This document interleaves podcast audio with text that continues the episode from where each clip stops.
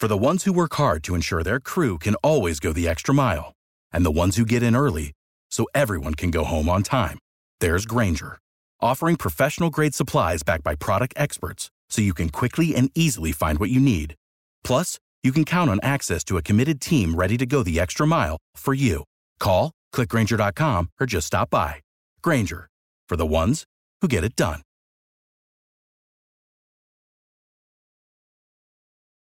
Every team, every topic, everywhere. This is Bleav. Hello and welcome into another edition of Bleav in Titans on the Bleav Podcast Network.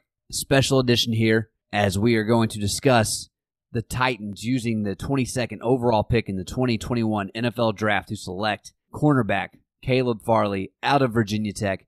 I am Davey Hudson alongside Denard Walker. And Denard, this is a pick I'm very interested to hear your breakdown as one, you played defensive back, primarily the cornerback position in the NFL. So, what can you tell me about this pick for the Titans? I tell you what, if you're defensive coordinator Shane Bowen right now, you're basically sleeping really good tonight because you probably got, at least in my opinion, and I don't think one is better than the other. I just think it's what fits your system. I think you got a corner in there that fits what you're trying to do right now, what you want to do in the back end. And they got it right. This is this guy right here, Caleb Farley, is a beast. When I watch him play, when I break him down, the more I watch him, just the more I'm impressed. Davey, we got a shutdown corner, six foot two, rangy, close to 200 pounds and he's very versatile. What I mean by versatile as a cornerback or a defensive back is I don't want a player that, you know, you just see him doing one thing, like probably playing man to man. I want to see a player that can play man, that he can play zone, he can play a cover two. And then sometimes he's, he's so good, he actually can come in and play slot. He's that good. He's really good at blitzing off the edge. He's a great tackler in space, and I do believe he is a day one starter when he comes into training camp this year. No, I'm right there with you. I, I definitely view him as a starter if he is healthy, and that is obviously the big concern. The biggest thing whenever you're looking at Caleb Farley as to why some people maybe have their reservations is because of some lingering injury issues, primarily back surgeries. That has been an issue for him in the past, and it could be a reason that he's not exactly out there come the opening week of the season. That is definitely going to be something to monitor. But D, when I look at this, this was a guy that if he does not have these injury concerns, he is likely the number one defensive player off the board in this draft. And it's not very often the number one player on the defense side of the ball falls all the way to the 22nd pick. And for Titans fans that are just like, man, I just I don't know. One, I, I guess at this point we just have to say we trust that the Titans medical staff felt good about him and two, this was a very similar situation with what happened with Jeffrey Simmons. Whenever you look at him coming out out of college, he had the knee issue where he tore his ACL. Obviously, had a few other off the field issues, but it's turned out to be a really good asset for the Titans. And I can see Caleb Farley being the same for the Titans. So D, we've obviously we've drafted a corner, and I'm impressed with this decision. I didn't think Caleb would exactly fall all the way to us, but we have him. And so, what is it now that Caleb needs to do in order to be ready day one whenever he gets to camp?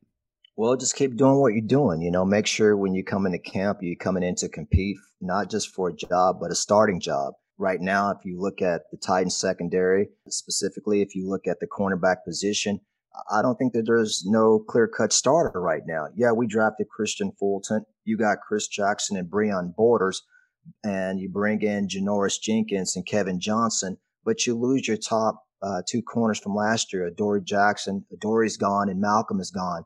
So right now that position is up for grab. So his mentality this year, and, and the reason that they draft uh, drafted Caleb so high is they're not expecting him to just to come in and, and to compete. Uh, just to make the team. They're looking at a player of his caliber to come in to be a day one starter. That's the difference between round one and let's and let's say round four, five, and six. Four, five, and six sometimes is we might have some time to develop a young man, but when we go out in the first round and get somebody at 22nd, we're expecting that 22nd pick to come in and to be ready right away. I'm with you, and I want to take a quick moment to give you a word from our sponsor, Bet Online, the fastest and easiest way to bet on all your sports action. Bet Online has you covered for all the news, scores, and odds. It's the best way to place your bets, and it's free to sign up. So head to the website betonline.ag or use your mobile device to sign up today and receive your 50% welcome bonus on your first deposit. BetOnline, your online sportsbook experts. So D kind of talked about it. Cornerback definitely a position of need. Jaycee Horn ended up going in the top 10, first defensive player off the board. So I wasn't able to get him, but I did say, man, if, if Jaycee Horn or Caleb Farley are there for you at 22, go ahead and scoop them up. And that's exactly what general manager Jon Robinson decided to do. And I, I think this is a guy that, one, Mike Vrabel, I mean, you mentioned Shane Bowen, but Mike Vrabel is happy to have on this defensive unit now. And honestly, I don't think we're done at the cornerback position. And, and D, I know we're kind of just going into it really quickly. We'll have an entire episode where we break down Caleb Farley, what all he is going to look like whenever we plug him into the Titans system. But now that the first round, as we're recording this, there is one pick left, and the Tampa Bay Bucks are on the clock at 32. What what are you thinking is going to be happening for tomorrow? Whenever you look at how the draft has played out so far, uh, what the Titans have done, and and where they could look to go come day two. Yeah, well, you know, tomorrow they'll be at what that that 53rd pick in the second round, and then round three they got they'll have that 85th and 100th pick. So I'm I'm looking for them, and I'm anticipating them. Number one is to go rush edge. I think you have to address your needs right now.